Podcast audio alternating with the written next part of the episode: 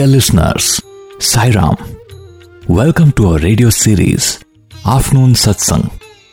This is a discussion between Radio Sai's Prem and Arvind on different spiritual topics. Every Thursday on Asia Stream, you can enjoy this live conversation. It's from 12:30 p.m. to 2 p.m. Indian Standard Time. Today's episode was first featured as part of Thursday Live on January 17th, 2013.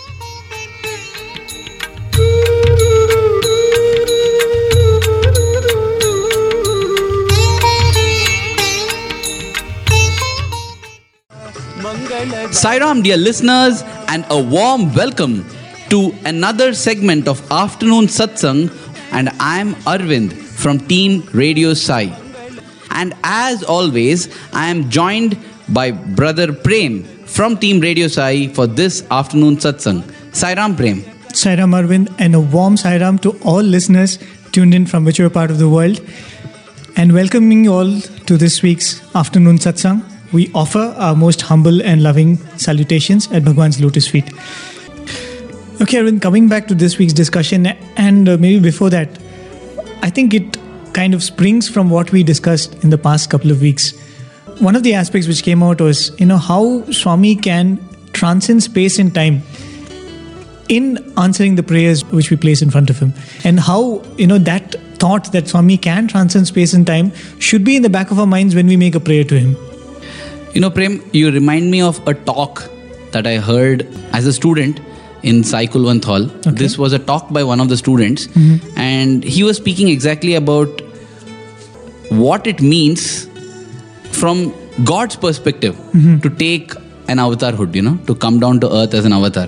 He was telling, just imagine a world of bugs. Mm-hmm. There are all the bugs living there, and you literally look down upon them because they are uh, tiny creatures in the sand over there or in the soil. And when you see them, suppose your heart melts at their pity and at their plight, and you want to teach them something. Mm-hmm. What do you do? You can't do anything but become a bug yourself. And so he was saying that you would have to give up your human form and take the form of a bug, which means you're giving up all the you know special powers that you enjoy as a human being your ability to communicate your ability to interact ability to do so many things. Skill the brain. You're giving up all that and taking on tremendous number of limitations of that of a bug just so that the other bugs are able to you know kinship. identify with you and feel some if we can say that feel some kinship with you and interact.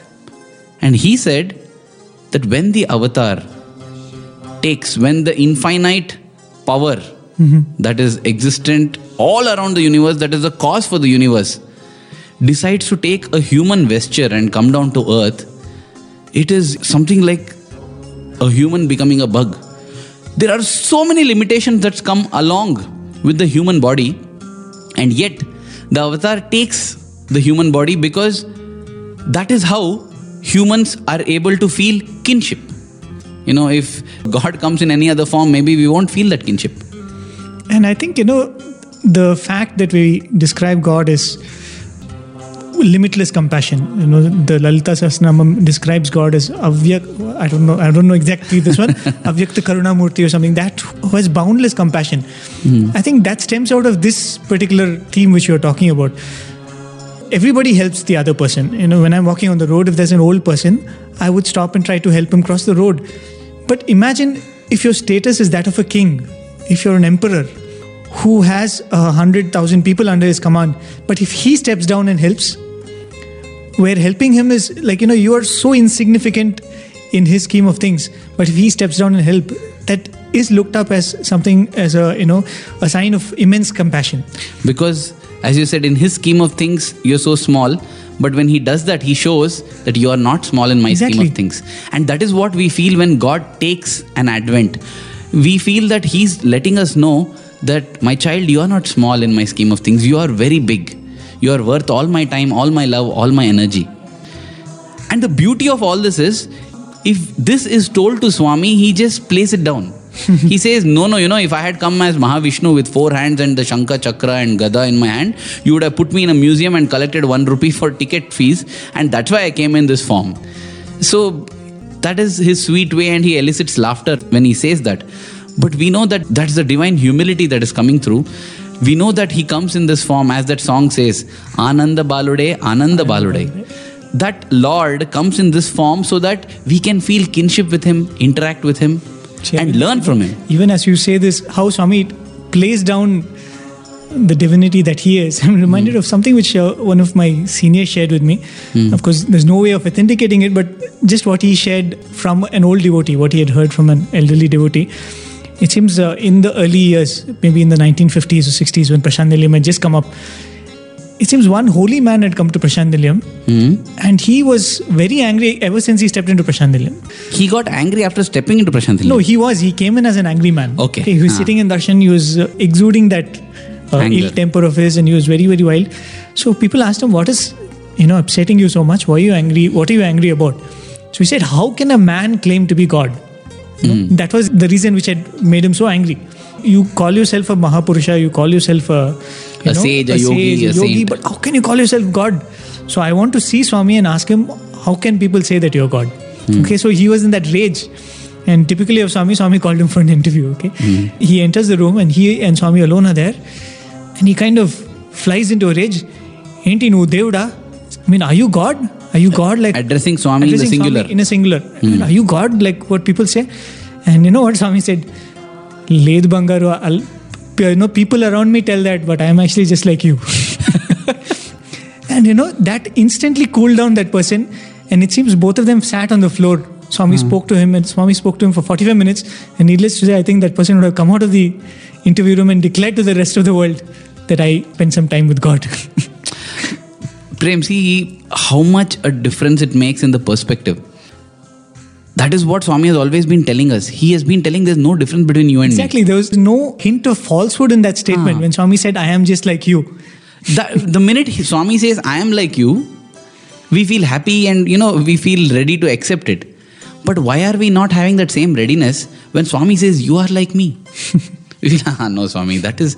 And I feel in order to bring about this point, he brings about the point that I am like you by mingling with us, by being one with us. And in order to inspire us to become like him, I feel those are the occasions when he parts these clouds of Maya and reveals his true nature so that we can get inspired and we also aspire to discover our own identity. And I feel all these instances, you know, where we see Swamis beyond space and beyond time, all of them are such instances where the veil is being parted for a moment so that we catch a glimpse of that glory and get inspired to realize ourselves in that glory. Exactly. I think it's quite similar to what happened to Arjuna in the battlefield. Hmm. Like, you know, he had it in the back of his mind that this is not an ordinary person I'm dealing with. You know, when he looked at Krishna, he, of course, related to him as a relative, as a friend, but he always knew that Krishna was Something beyond all that. beyond all that. But I think even that had to be broken that, you know, he is beyond what you think, but beyond what you conceive also. And I think that was why when that Vishwarupa was given, I think it kind of opened his receptiveness to whatever was to be given to him.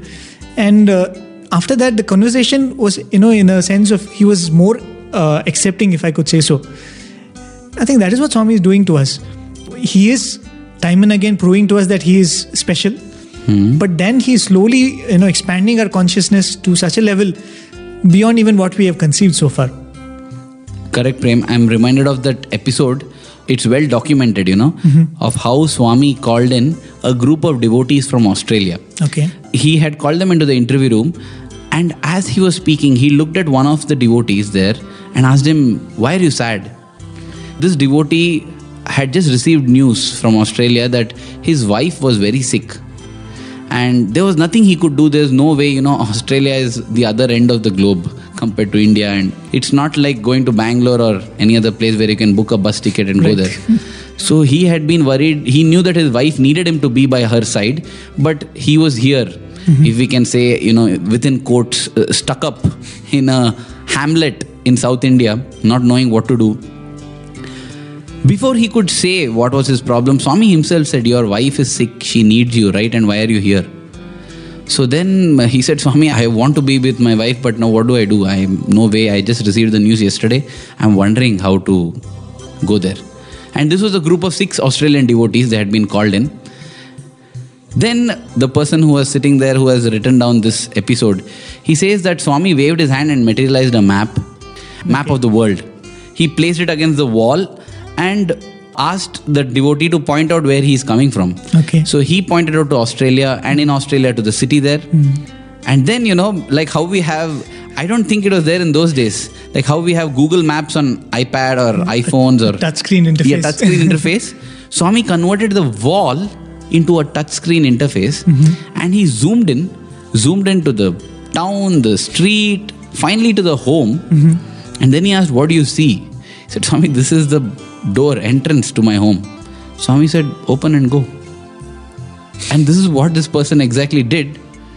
And 15 minutes later, this group came out of the interview room. They were no longer six, they were only five.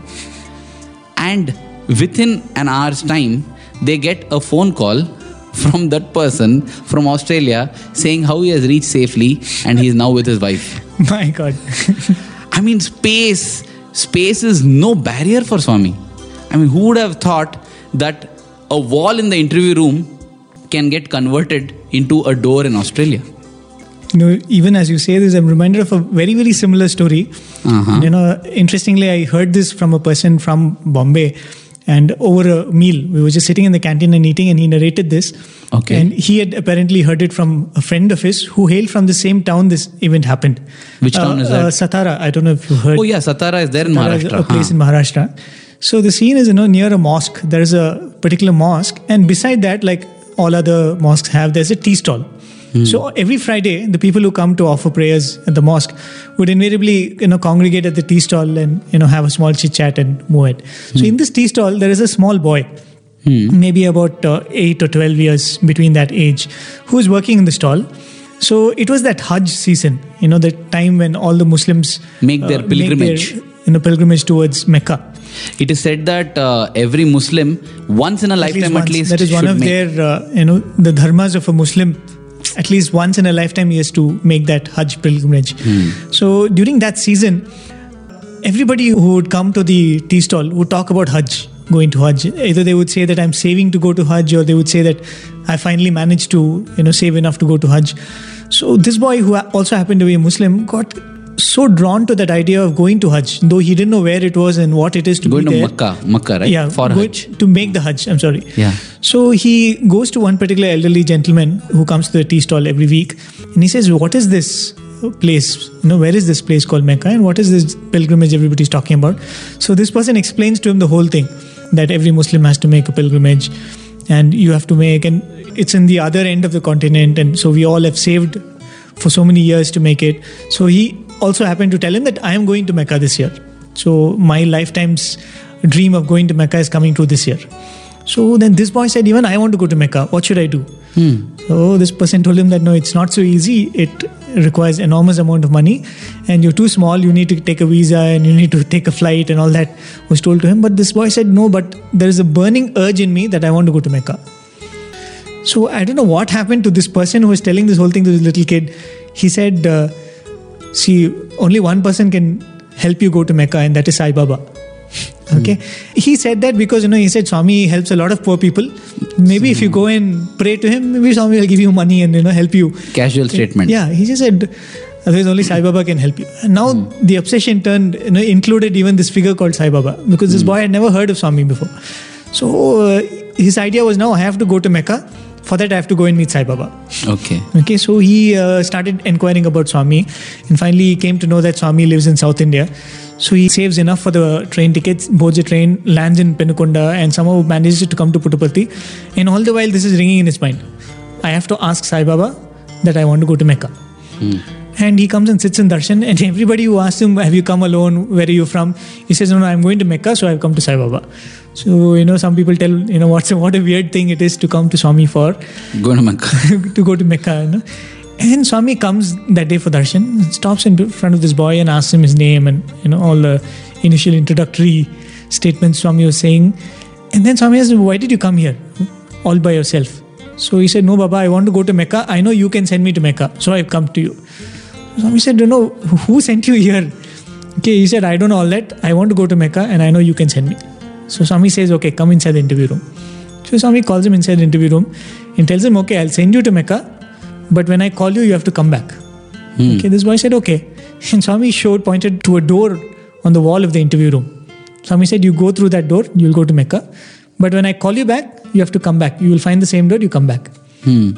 Okay, and Oh this boy God. opens the door. And what does he see there? He sees the huge Kaaba there, you know, that black stone which uh, the, Muslims circumambulate A around. similar wall which had turned into an Australian door Yeah. is now a door leading leading, to, to- the other other side. Australia is towards India's east. yeah, this is to India's west. Ah. Okay, and he sees that huge millions of people going around wearing whites and going around. It's it's a electrifying scene, you know.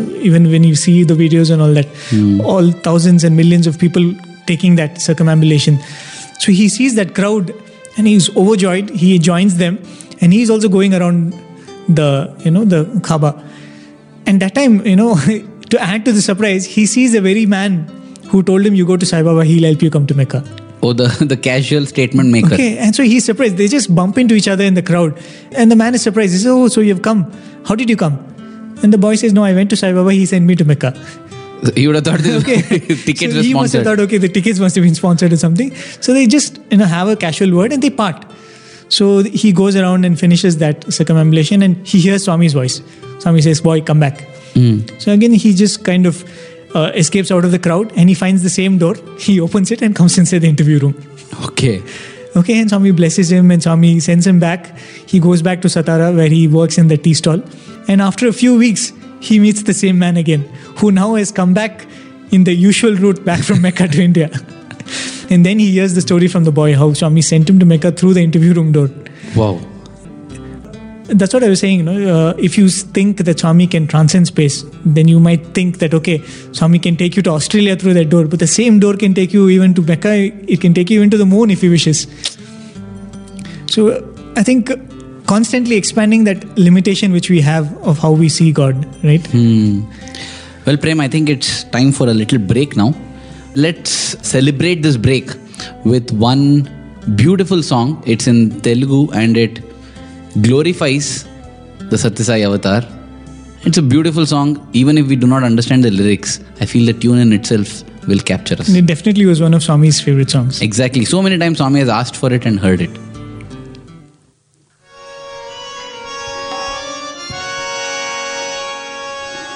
Namo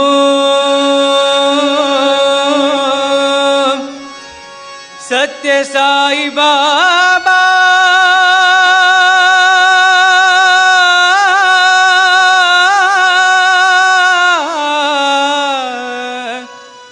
Namo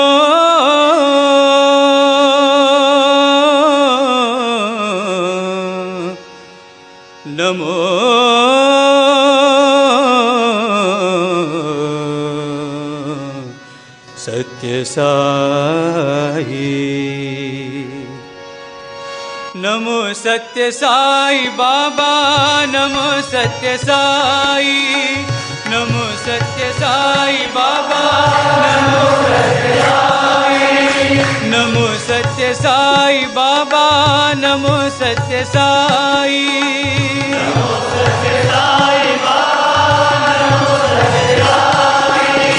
Namo विश्वतेजा ज्योतिस्वरूपा नमो विश्वतेजा नमो विश्वतेजा ज्योतिस्वरूपा नमो विश्वतेजा नमो सत्य साई बाबा नमो सत्य साई।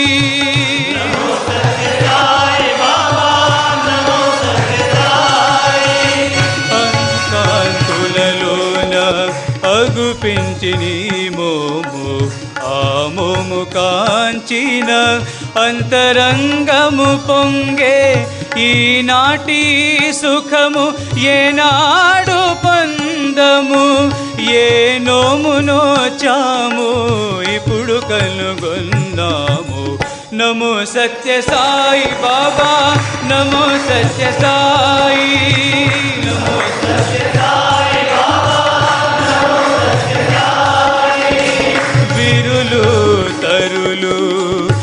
వికసించినవి మనసు తనువు పులకించినవి. వరుసగా నిలచి వడలను మరచి సరించి కోరేము నీకెంత నిలచి. నమో సత్య సాయి బాబా నమో సత్య సాయి. నమో సత్య సాయి బాబా नमो विश्वतेजा ज्योतिस्वरूपा।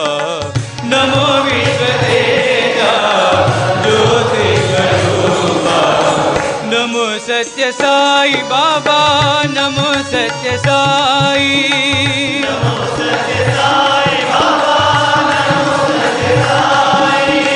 नमो Sathya Sai Baba.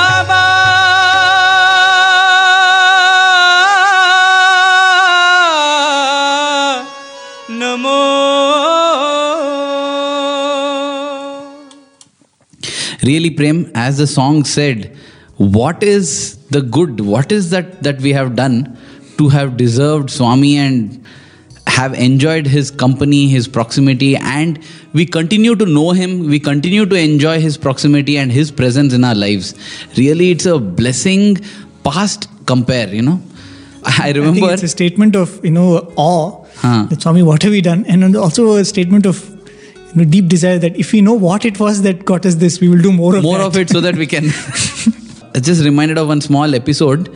Many people used to want to gift swami some things as a token of gratitude. Swami never asked for anything. He always used to say just give your love that's enough. At the same time you know there were people who kept giving. And there was this person who got swami a mercedes benz car for swami to use. He said swami you are the emperor of emperors. You should not travel. You should travel by like so he gave his explanations and whatever.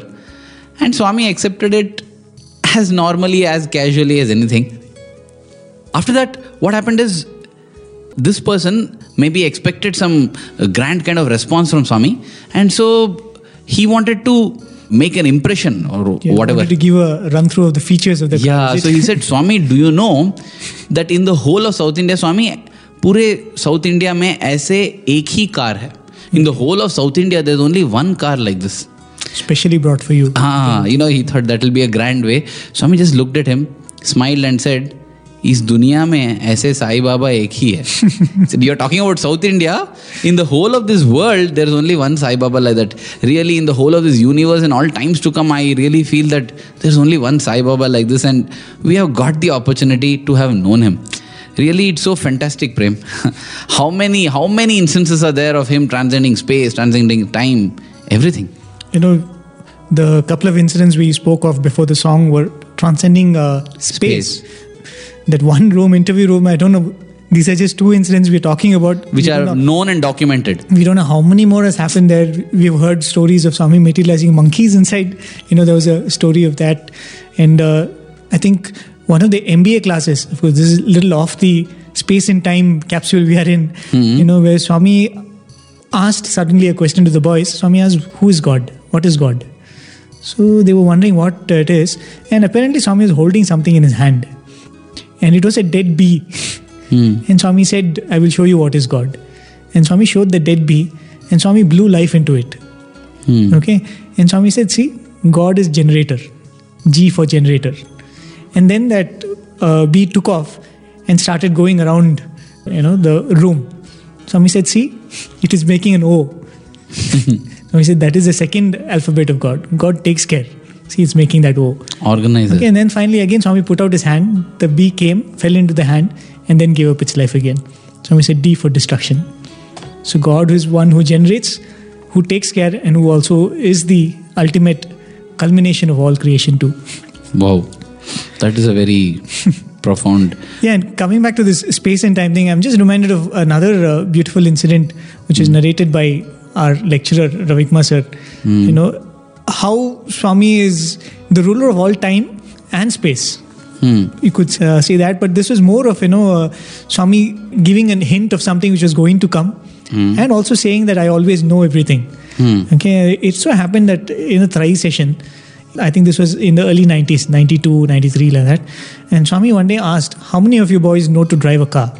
Okay. Okay, so a few boys put up their hand, and Ravi Kumar sir also put up his hand. Swami said, Hey, what? You know to drive? So he said, Yes, Swami, I know to drive. Swami said, You're so short, your leg will not reach the accelerator. Hmm. Okay, as we all know, sir, is, Swami used to say that Ravi Kumar is my height, literally. So Swami said, You're so short, your feet will not reach the accelerator. Hmm. So he, he just kept quiet. So next day in the Trayee session, again, Swami asked, How many of you know to drive a car? Hmm. So on that day, he didn't put up his hand. okay. Swami said, Hey, what? Yesterday you said you know to drive, today you're not telling. So put up your hand, Swami said. So he put up his hand. Swami said, You cannot reach the accelerator with your feet again. So this is just a you know light-hearted uh, conversation which occurred and it is forgotten. About three or four years later, uh, for the sports meet, the Brindavan campus wanted to do some aero sports. So they decided that they're going to train some boys in flying uh, paraplanes, like how you have paramotors, the paraplanes where uh, one person sits. It's like something like a glider kind of thing. So they had Powered to go to, hang glider. Yeah, powered hang glider. So they had to go to Pune to learn this. So they had arranged with the trainers there. So on the day when uh, the boys were leaving, and Ravikumar sir was made in charge of that group. So before leaving, sir went to Swami and took permission that he also can fly one day. Okay. So Swami said, okay, yeah, you can also do. So they went to Pune and there they realized that the trainer who was supposed to give them the training, he was sick and he was hospitalized. So they lost a few days, four to five days they lost. So eventually on the day when they started training, the ground training and all that was over and somebody had to take the first flight. So the trainer turned to sir and said, uh, why don't you take the first flight? Okay, so that way the boys will be encouraged. They'll be confident to take their flight. So sir said, fine. So sir had not been even a passenger on a plane. So here he was going to take a solo flight. So uh, everything was fine. He went up in the air and he was being given commands that uh, climb height now and then now you stabilize and all that. So what they realized was every now and then he was actually losing height. So the trainer used to tell him that you know gain more height, gain more height, and every now and then he would gain height and then again fall. It was a quite an you know uneventful flight. So after that he lands back safely. So then the trainer said, "No, you flew well, but I don't know why, but, but you were going on losing height." Okay, so after the training, sir wanted to call back somebody in Prashanti Nilayam and inform them that since they had started the training late, they're going to postpone their arrival back in Prashanti Nilayam by four days. Hmm. So he wanted this to be informed to Swami because he knew that Swami will be very eager to receive them on the day they were you know coming back. It used to be always be like that, right, Prem? Especially when Swami sends somebody out for any training, Swami will be waiting on that day and you have to report to Swami. And we've seen boys coming straight from the airport or straight from the railway station right to the portico. And In fact, on one or two occasions when they've been delayed even by an hour, Yeah. Swami asks questions as if you have delayed by few days. what happened? Why are you late? What happened? Was there any trouble? I mean, that is the kind of anticipation that Swami used to have. Exactly. So he knew that you know that would be Swami's uh, reaction. So he wanted to call up, and that those days there were no cell phones, there were no landlines. Landlines also were not as many as they are now. So he called up the Central Trust office, and his idea was he will ask somebody in the Central Trust office to call the warden to be at nine o'clock in the night when he can call up and tell the you know give him that information. But apparently, when he called up, the warden Narasimhamurthy sir was standing beside the phone. Okay, Oh. so the person in the Central Trust office said, "You know, the warden is here. You can speak to him directly." And warden picks up the phone and says, "Congratulations, Ravi Kumar." And sir said, "What is the thing, sir? Why are you congratulating for?" I'm congratulating you on your first flight. Huh. Okay. And sir said, How do you know, sir? I'm coming straight from the aerodrome. I've not even you know made a call to anybody else. I'm just calling you and you're already congratulating me. He said, No, no, Swami came out and told that your teacher Ravi Kumar is flying there. okay, and Swami said he's flying nicely, but his feet are not reaching the accelerator. Oh, okay. And apparently that was the reason why he was losing height.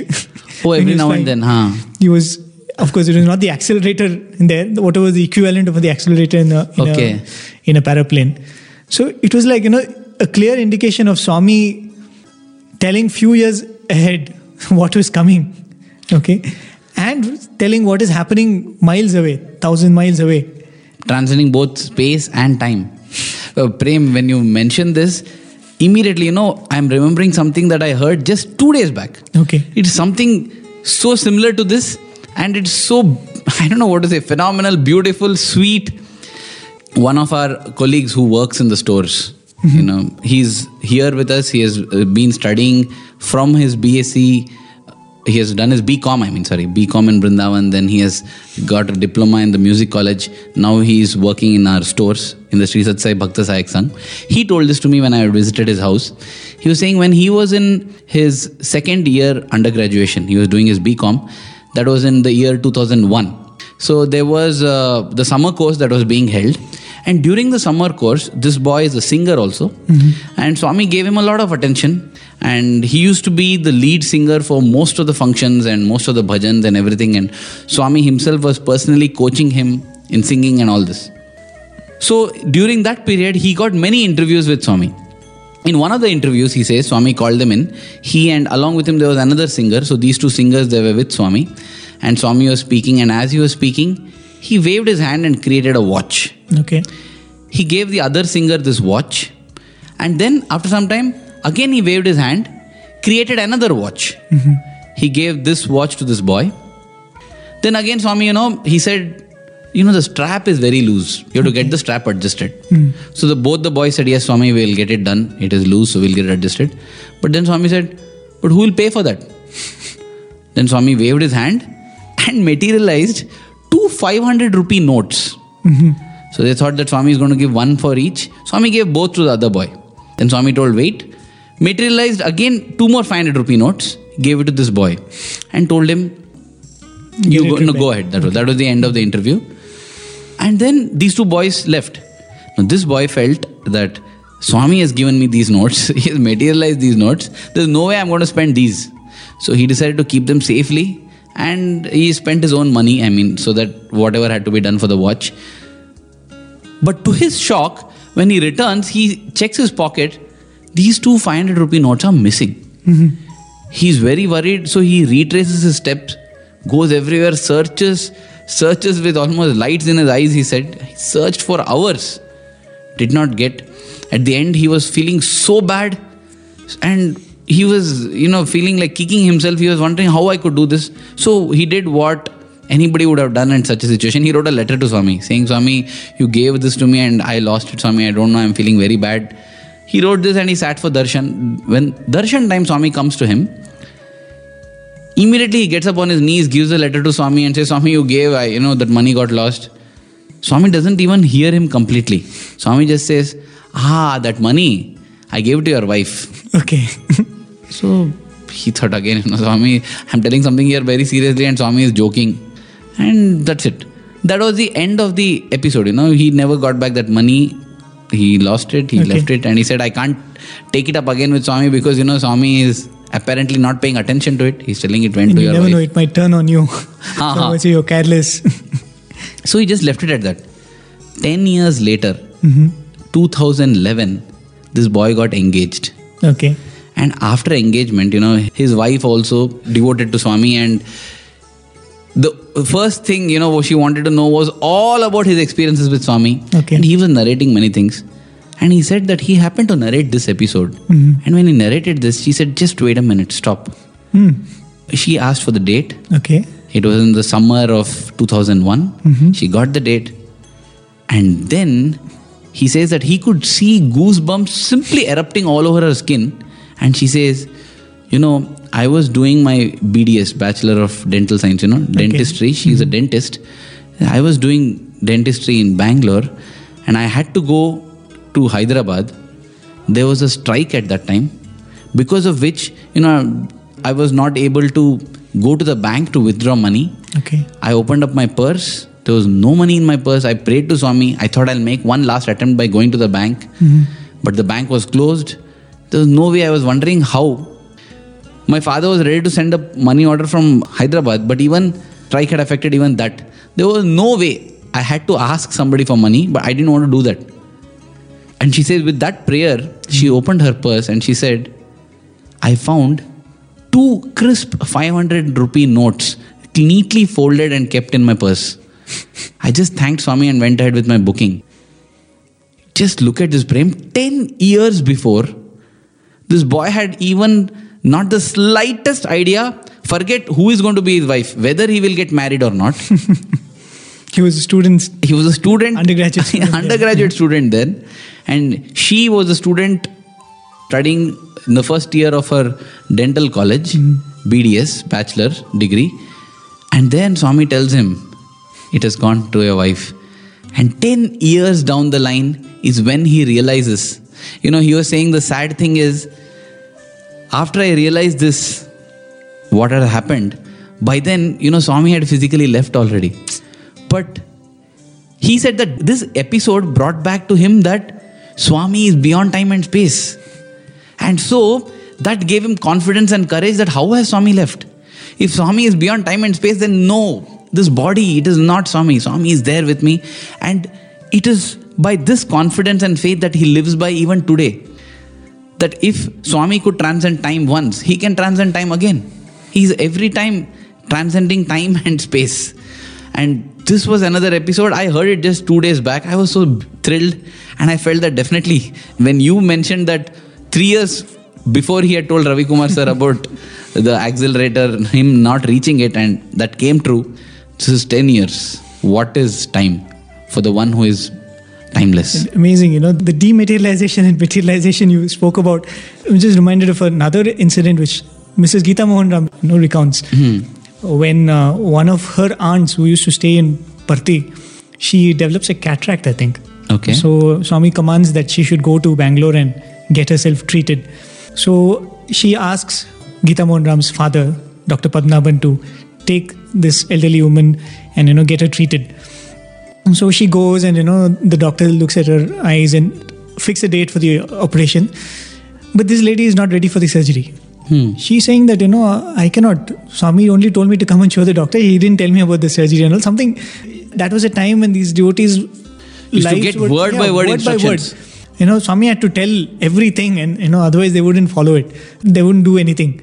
So this lady was saying that no, no, I don't have Swami's permission, and how can I go in for a surgery? That those days surgery was a really big thing. Big, huh. Okay, how can I go for a surgery without Swami telling me, and without getting Swami's vibhuti? How can I ever think of surgery? You know, that was her response, and these people are having a tough time. And in fact, in the house they had vibhuti which Swami had given, and she would say, no, no, that is packet vibhuti. I want vibhuti from Swami's hand, which Swami materializes and gives For this occasion. for this you know, occasion, For surgery. should, you know. So there was a little bit of uh, altercation at home, and Dr. Padmanabhan is telling, "See, Swami had told me to get you for the treatment. The doctor is saying this is the treatment. Now why are you fussing and all that?" And those days it was not easy, right, to travel between Yeah, it- Parthi it, and was almost uh, 20 to 24 hours it would take. Huh. Okay, and she was an elderly woman. She couldn't travel up and down like that. So one day, Geeta Mohan Ram and this aunt were there at home, and this aunt was going on telling things about you know these people, new generation people. They don't understand our feelings. You know, how can I take a surgery like this without Swami? And uh, Geeta Mohan Ram was you know going on listening to it. She couldn't say yes or no uh, because you have to be politically correct. So just then the phone rings. Okay, so she picks up the phone and she hears a very soft voice from the other end, Geetama, and it is Swami's voice. Oh my God. Instantly Okay. she realizes, and the moment she hears Swami's voice, she thinks that what kind of difficulty it is to call from Puttaparthi. Because the, only the post office had a telephone line. You had to there. place a trunk call. Okay, and you Swami had to go to the post office, place a trunk call, wait till the call is connected, and then call. Okay, and here was Swami is calling over the phone. So Swami said, "Okay, what is that old lady saying?" you know, Swami starts like that, and uh, she says that yes, Swami, she's a little upset. She's worried about her surgery and all. So Swami says, "Okay, give the phone to her." So Swami speaks over the phone to her and kind of consoles her and says, "Don't worry, I'll take care and all that." And then the lady says, "Swami, I don't even have vibhuti." Okay, Swami said, "Okay, okay, I'll make arrangements. You give the phone to uh, Geeta."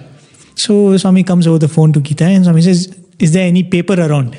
okay, and she said, "Yes, Swami," and pick it up and bring it and keep the receiver of the phone over that paper. okay, in the next few moments cascade of vibhuti comes out of the phone receiver and falls on that paper. and Swami says, okay, now give it to her. You know, we've heard of fax, we've heard of SMS, we've heard of all kinds of technology, but way back, you know, when there was only a landline, here was I Swami. mean, I, I have not heard of a wire transfer of this oh, kind, Oh, you know. know, you heard of cash transfer- we've heard of all kinds of electronic things, but here Swami is materializing vibhuti over a landline, over a trunk call. See, that is the beauty, you know, Prem. We theoretically know that Swami can do anything. But when it happens, see, uh, we know that, you know, Swami produces Vibhuti from a photograph so many times. It's Exactly. been happening so much now around the world. And yet, when somebody says that Swami gave Vibhuti from a photograph, but this photograph is not a framed photograph. It is the screensaver on my desktop. We say, wow, it's because we find some speciality and Exactly, uniqueness. I was really surprised you mentioned that because yesterday Huh? somebody was telling that uh, in their house Vibhuti is materializing out of the screensaver on the monitor. Wow. you know, a photo is a photo. we find this thrilling and we feel, you know, we should narrate it. Because we feel, you know, in a photograph it's already, yeah, but screensaver, Screensaver. we feel that screensaver is something special compared to a photograph. But for Swami, a curtain, a chair, a screensaver. Let me tell you something that happened at home, Prem. This was on Shankranti, the 14th of January. okay. We had a program we had the prize distribution program in the mandir and i was doing the photography. So in middle of it in the mandir i'm getting a call and usually i don't pick up calls but i saw it's my father calling. When i pick it up you know my mother and me both of us were doing duties in the mandir. I was photographing and my mother was doing security duty. So my father and wife were at home. I mean, my father was very excited because apparently a heap of vibhuti had manifested at home. Mm-hmm. And he said it's so amazing on shankranti day it has come. It is so superb. Mm-hmm. And i was so thrilled listening to it. He also added you know one more statement that made me very curious to get back home fast. Mm-hmm. He said this vibhuti is sweet to taste.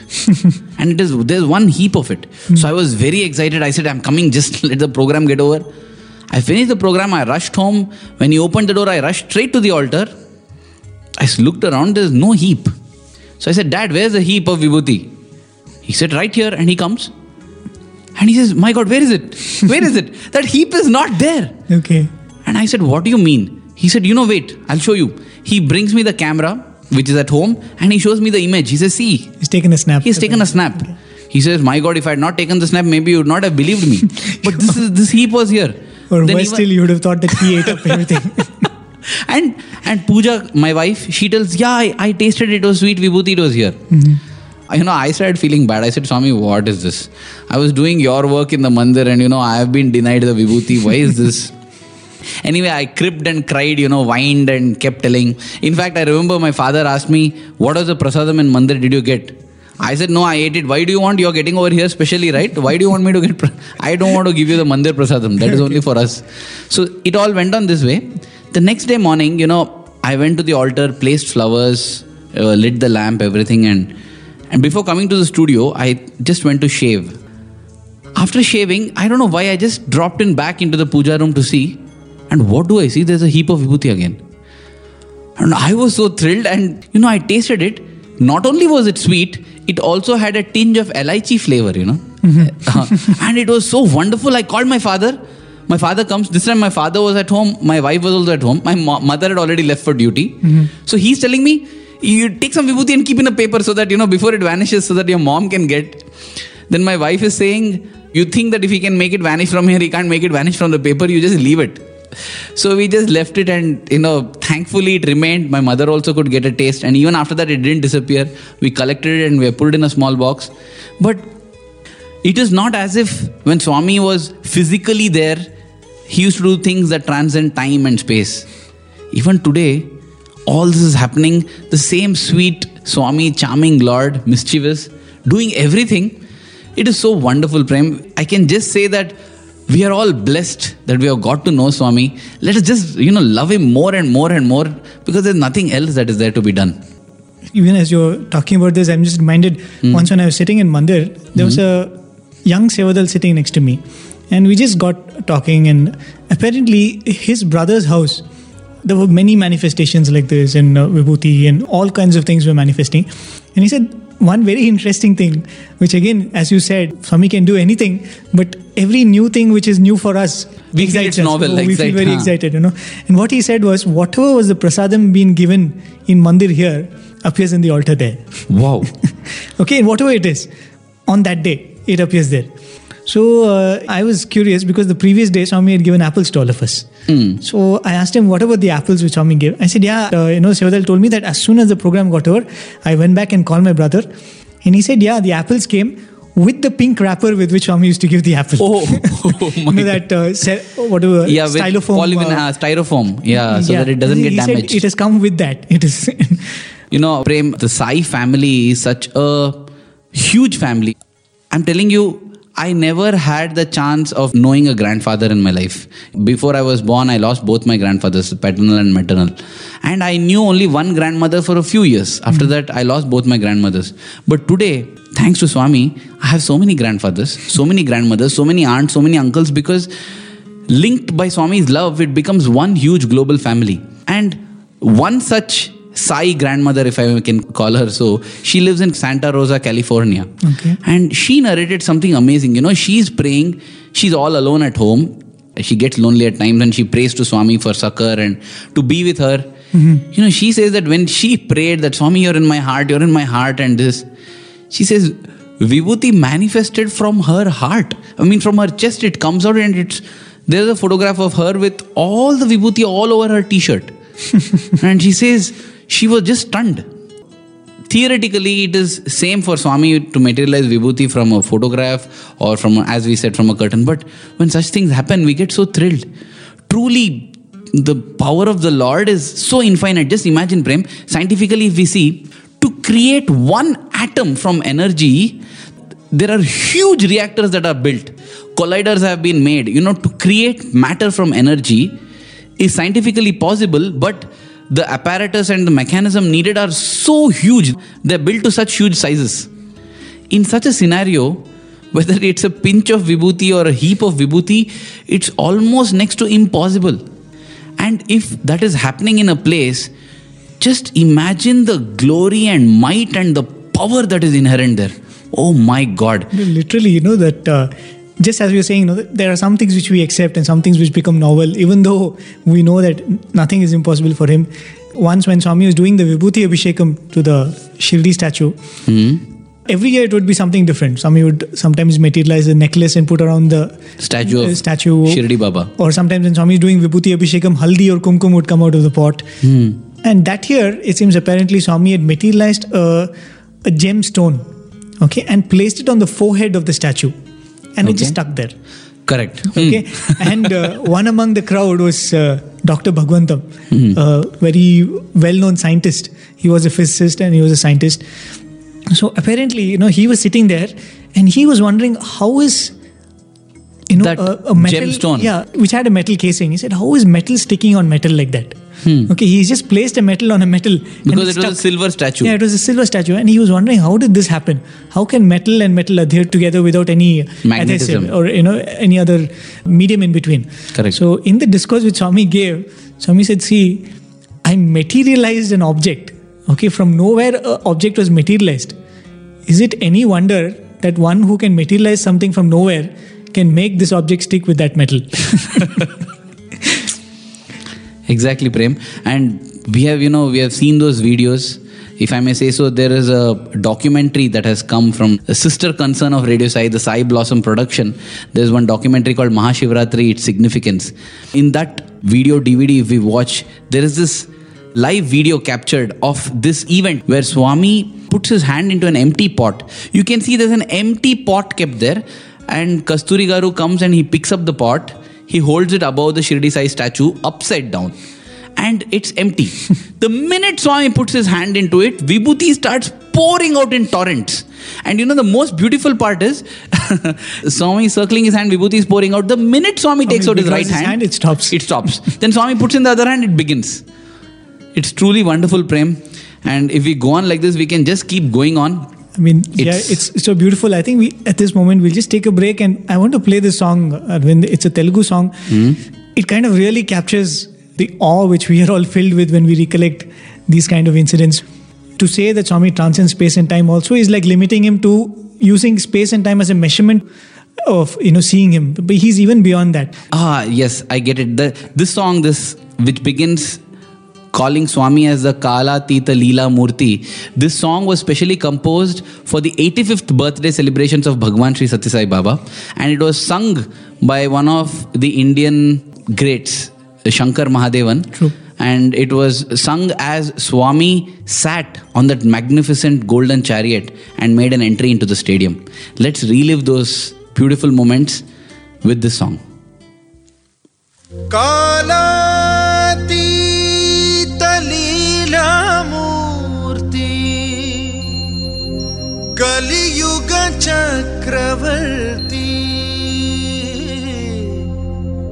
त्रिभुवनवन्दितदिव्यकीर्ति दिगन्तव्याप्त तेजो।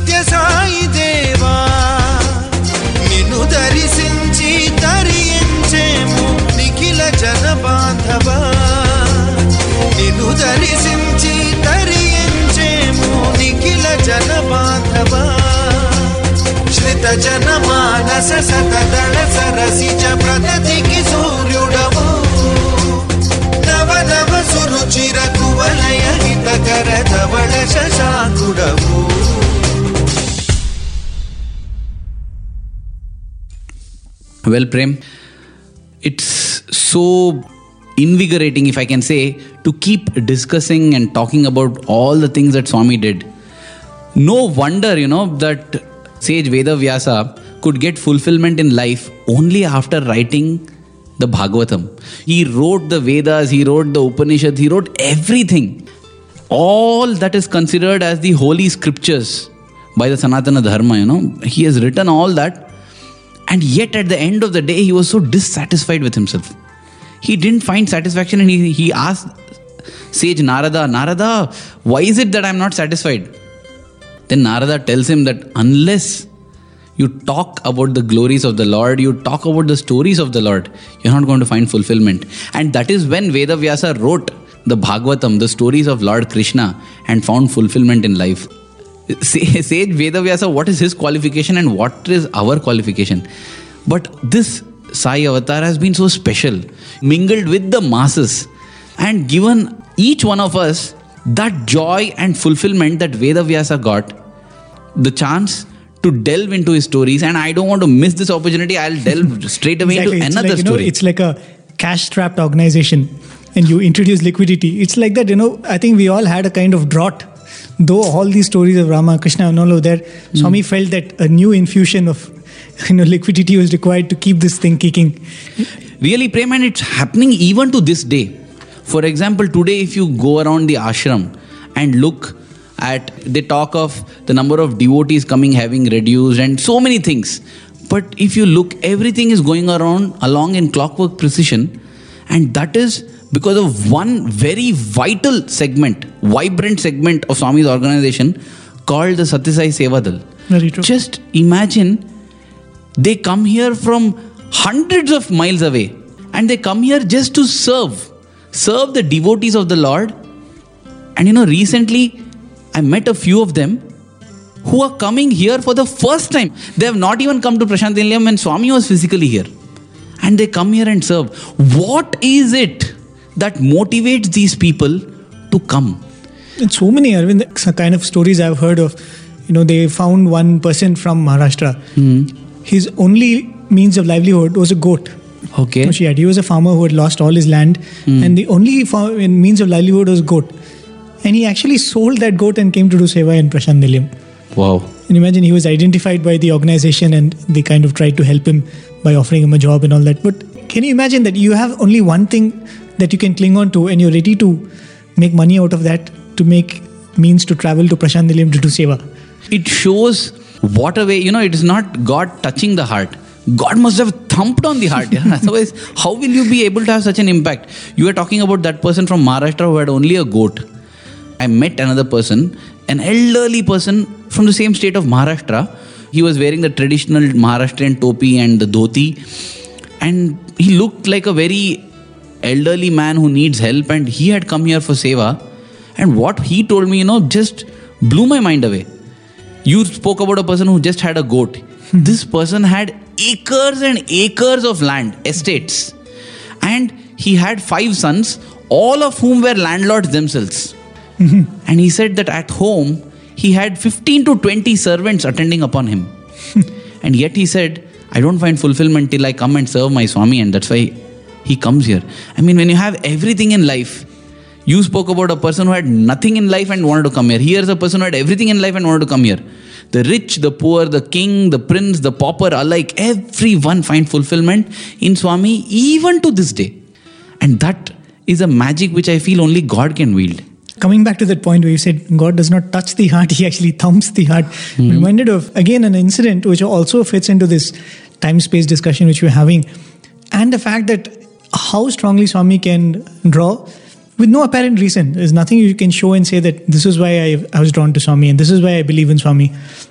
You know, we've all heard of the Venkatgiri family, the royal family of Venkatgiri. Okay, and uh, this person, the main Raja, he was for some reason very, very strongly convinced that Swami was God. Yes, in the initial days, there were very few devotees, and blessed indeed are those who held on to Swami Very true. in spite of severe early criticism. 1940s. Hmm. So he would always pray to Swami that he should make a visit to the royal palace of hmm. Venkatgiri, and Swami had promised. And Swami had given a particular date. Swami said, "I'll come during this time." So the Raja wanted to send one of his sons to go and escort Swami hmm. back to uh, you know the palace. So the eldest son was not available. So the second son, his name was Gopal. So the Raja wanted him to go and invite Swami. And this person was not a devotee of Swami till then. Okay. you know, we should say that. So he would declare that my only interest is cricket because he was the captain of the Madras presidency team then. So he said my only uh, interest is cricket and I'm not interested in Swami and all that. So please don't force me to go. Very politely, he refused to go. So, you know, the Raja also didn't uh, push too hard. That night, this man has a dream, the Who? prince, the Okay. prince, Ah. okay? And Swami comes in the dream and Swami gives him two mangoes. Okay? And Swami tells him, eat the two mangoes. So in the dream, he eats the two mangoes and just after the dream ends, he wakes up with an irrepressible feeling that he wants to go to Prashanti Nilayam. Oh my God. He said he's not able to control that feeling. He said, I have to go to Puttaparthi and see Swami. So in the middle of the night, he goes and wakes up his father and says, I want to go to Puttaparthi. Father must have been shocked, right? He says, okay, sure, early in the morning you can leave. So he takes the royal car, the huge car, to go and bring Swami back. And uh, is sent away by giving Also, an he's going to get Swami yeah, to to Puttaparthi to get Swami back in the car. So the father tells him that when you start from Puttaparthi, the day you start, you send me a telegram saying that we are starting. And every major stop which you have, every major city or town, from there you send a telegram saying that we are here. So that I'll know where exactly Swami and you are. And we will be prepared to receive Swami in a very, very royal and in a fitting way when Swami reaches the gates of the city. In recent time, this used to be done through SMSs. Yeah, I mean, then the only uh, speedy way of communicating was telegram. Telegram. Hmm. So he said, okay, you send me a telegram wherever this stopping come. So this person takes the car, goes to Parthi, and those days you, you couldn't come drive till the ashram. You had to Correct. stop at the other side of Chitravati. And when he stopped and he came near Chitravati, on the other hand, he saw Swami standing there. Hmm. So immediately he plunged into the water and waded through the water and came. And literally, a, a man who was mad to reach his Swami. destination, he was drawn so much. So he ran towards Swami, and Swami smiled and looked at him and said, The mangoes were indeed quite strong. you know, that you, you had to come running like this. Hmm. So Swami told him that, okay, after three days we will start. You just come traveling all this while and take a three day break, then we'll start back. So on the day they were starting back, uh, the prince tells Swami that Swami, my father has instructed me to send telegrams like this. Swami said, no, not required. You come, we'll go off. Let's not waste time stopping and sending telegrams and all that. Hmm. So they travel back, they drive back, and the day when they reach the gates of the city, you know, he sees the whole paraphernalia of people and the royal entourage waiting to welcome Swami. How? Okay, so he's surprised. How did these people know that you know, Swami is coming? In, a- in a sense, he was happy. He was thinking that his father will not know the Swami is coming and he'll get very wild with him that you He didn't inform. He didn't inform. So he was happy that they all were informed. And so after everything was over, he went up to his father and said, How did you know that Swami is coming exactly and precisely at that time? Hmm. So he said, Yeah, from the telegrams you sent me. Oh, And he said, No, I didn't send you a telegram because this is what happened. Swami said there was no need for that. So the king goes inside his chambers and brings those telegrams which he has. Hmm. And everything is signed by his name, Gopal. Oh, okay. He said, See, these are the telegrams and these are the cities and towns from which you have sent the telegram. So, you know, when they talk to each other and realize that he has not sent the telegram, the king sends word for the postmaster. Hmm. Okay, to find out if these telegrams have actually come to the post office. and he says, no telegrams have come to the post office. And then the king realizes that every time when he came to his office, he hmm. found a telegram. Nobody came and actually hand delivered the telegram to him. Oh, he just assumed that somebody has delivered it. Yeah, so this is like an advanced telegram where it even, you know, surpasses the postal department and comes right at your desk. I feel whenever Swami does all these, these are those brief moments when he reveals who he truly is and who we truly are. Arvind, yeah, actually, I'm coming to that only. How do we put these two together? You know, one thing is, of course, Swami is saying that Swami has proved beyond doubt that he's he's beyond time and space, hmm. and there is nothing which is not under his control. The forces of nature, even our thinking and our mind. Hmm. And Swami also saying that you and I are one. Isn't it difficult to put these two together because we are by nature bound by time and space and hmm. by our limitations? I'm actually driving you to that story which you told me this morning Okay. Oh, okay. Of yes, you know because uh, I feel you know it is a question which is in all our minds and that story which you said of course it's a very famous novel story of Jonathan Livingston. Jonathan Seagull. Livingston Seagull Oh, correct. that kind of encapsulates this message of Swami and it gives us a very very clear understanding of what Swami is doing may not be the complete and the most comprehensive one but it does give us a very very intuitive understanding of what Swami is doing Yes, Prem. I'll try to very briefly tell that story because that is essential to come to the point. But for those who have not read the book, Jonathan Livingston Seagull is, you know, personally, I have read that book five times. I feel it's one of the most inspiring books. they say that Richard, they, Richard Bach uh, they say it's been written by Richard Bach, but I don't believe. I feel it's re- it's been written by God, and Richard Bach happened to be an instrument because I cannot believe that a person can write like that. You know, it's so beautiful. It's the story of a seagull that's seeking what it calls as perfection and speed. That is Jonathan's aim. And so, while all the other seagulls are at sea, trying to catch fish and fight for crumbs that sailors throw, Jonathan decides to go aside and start flying faster and faster and faster. He flies faster than the fastest gull has ever flown, fastest seagull, and everybody in his community are worried about him. They feel, "Who? What is this? What is he doing? He's so unfocused. He doesn't know priorities in life. Life's priorities are about hunting and catching fish and feeding ourselves and growing. And what is he doing? And Jonathan has the other, you know, like Swami says that the world feels that a God intoxicated person is mad, Is mad. while the God intoxicated person feels that the world is mad. So Jonathan feels that the whole flock is mad. He's excommunicated from the flock and he keeps practicing training to fly faster and faster and faster. He reaches 1000 miles an hour and he comes across gulls that seem to have a halo about them. Luminous gulls. And these are gulls at a different plane of existence. And they let jonathan know that it has taken them 10000 births to evolve to such a state of flight and you have done it so fast. So they tell that you know you can rest on your laurels and enjoy. But jonathan has that unquenchable thirst. He says even 4000 miles an hour is a limitation right? I want to go faster. I want to go faster. I want to go faster. And he keeps going faster and faster but he's dejected because he's not hitting perfect speed. And when he sits dejected on the shores of a lake that is when he sees a being a gull that he has never seen before and he feels that this must be the great gull mm-hmm. you know just like we have gods R.K. Narayan, the great Indian author, writes that when a buffalo was asked, How is the Lord? it stated that the Lord is a huge buffalo with Cosmic huge buffalo. horns, the cosmic buffalo. you know, we imagine God, if I imagine God, I imagine God as a human. True. And so the gull imagines the Lord to be the great gull. And the Lord takes every form. And then what the great gull tells Jonathan is so beautiful. I would not like to spoil it by narrating it. I will quote it. You know, he says, You will begin to touch heaven, Jonathan, in the moment that you touch perfect speed.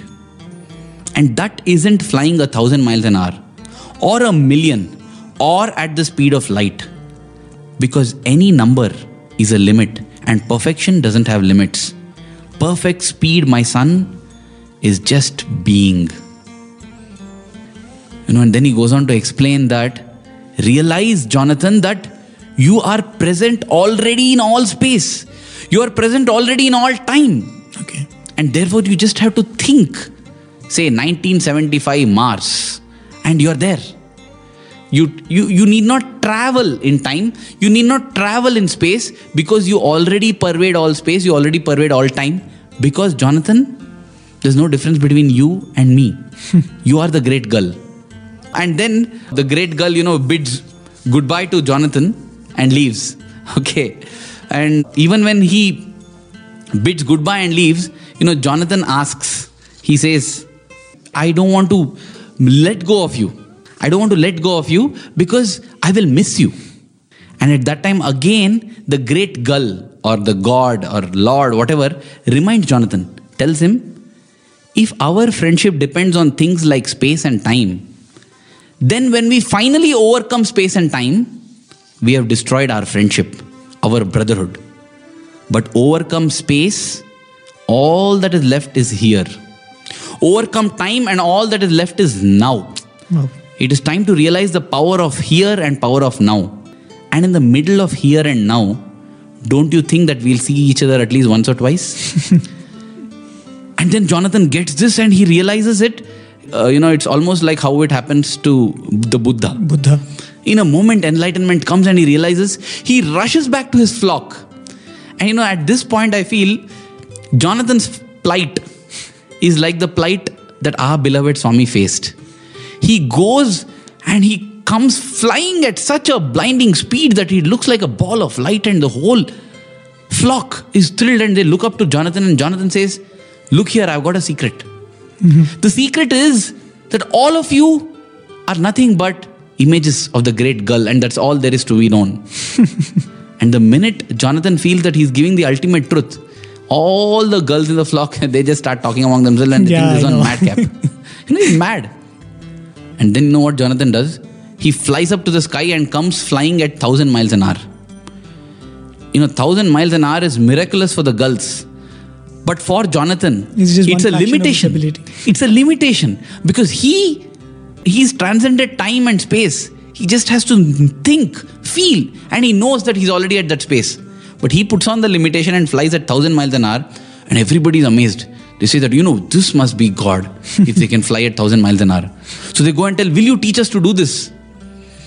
Jonathan says, "Okay, come. Let's start with level flying and high speed flying." So, and I also feel Swami begins his discourse. You know, he says he starts the first word itself conveys the greatest truth. He says, "Divyatma Swarupulara," embodiments of the divine Atma. We are not paying attention. and then Swami says, "There's no difference between you and Brahman. You and me are one. There's the same Sarvam Khalvidam Brahma, Sarvam Vishnumayam Jagat." Okay, fine. And then Swami is in that plight. Nobody's paying attention. And so what he says? Do bhajans. If you do bhajans, I will tell you one story. It's interesting. Our ears perk up, we listen. We are ready only for level flight and thousand miles an hour flight. We are not ready for the ultimate truth. And I feel these glimpses where Swami transcends space and time are those rare opportunities and chances that he gives all of us blind girls who are spending all of our time fighting for the breadcrumbs that sailors throw to us to realize that there is something far beyond in life.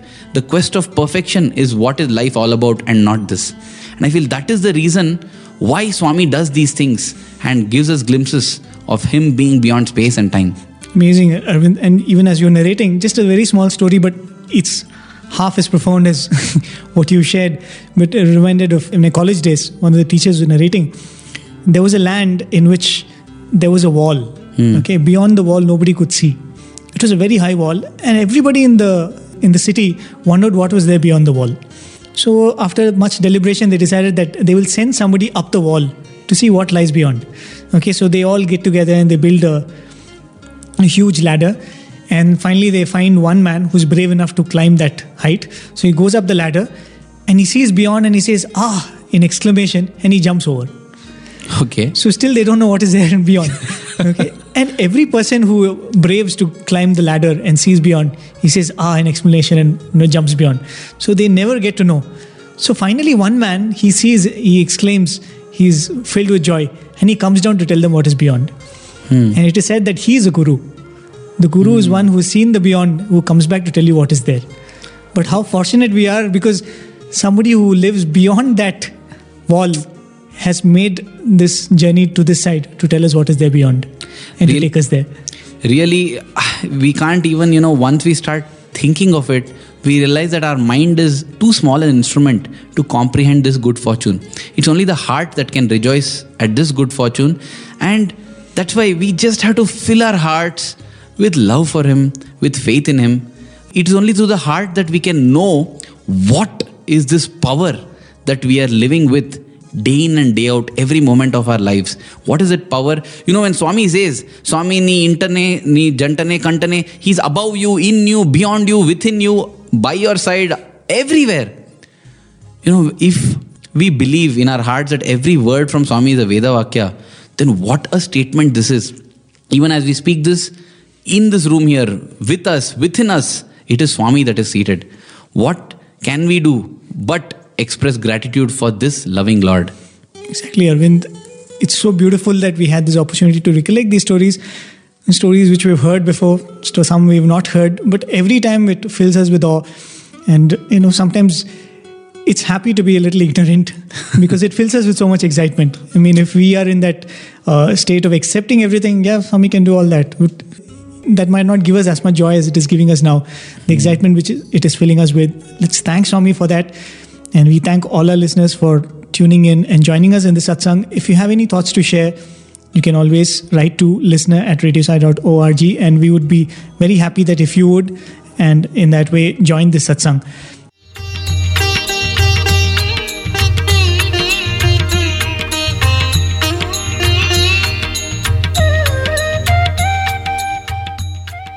Sai Ram. You just heard an episode of our radio series, Afternoon Satsang. This is a live discussion between Radio Sai's Prem and Arvind on different spiritual topics. And today's episode was first featured as part of Radio Sai's Thursday Live at 12:30 p.m.